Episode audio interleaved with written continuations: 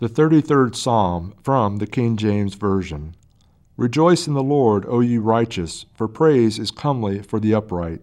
Praise the Lord with harp, sing unto him with the psaltery and an instrument of ten strings. Sing unto him a new song, play skillfully with a loud noise, for the word of the Lord is right, and all his works are done in truth.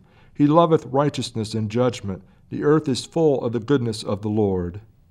By the word of the Lord were the heavens made, and all the host of them by the breath of his mouth. He gathered the waters of the sea together as an heap. He layeth up the depth in storehouses. Let all the earth fear the Lord. Let all the inhabitants of the world stand in awe of him. For he spake, and it was done. He commanded, and it stood fast.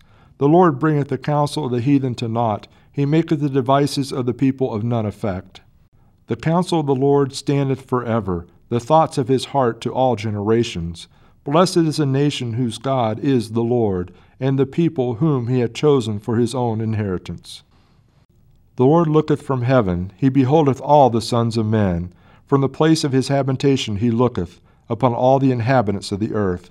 He fashioneth their hearts alike, he considereth all their works. There is no king saved by the multitude of an host. A mighty man is not delivered by much strength. An horse is a vain thing for safety, neither shall he deliver any by his great strength.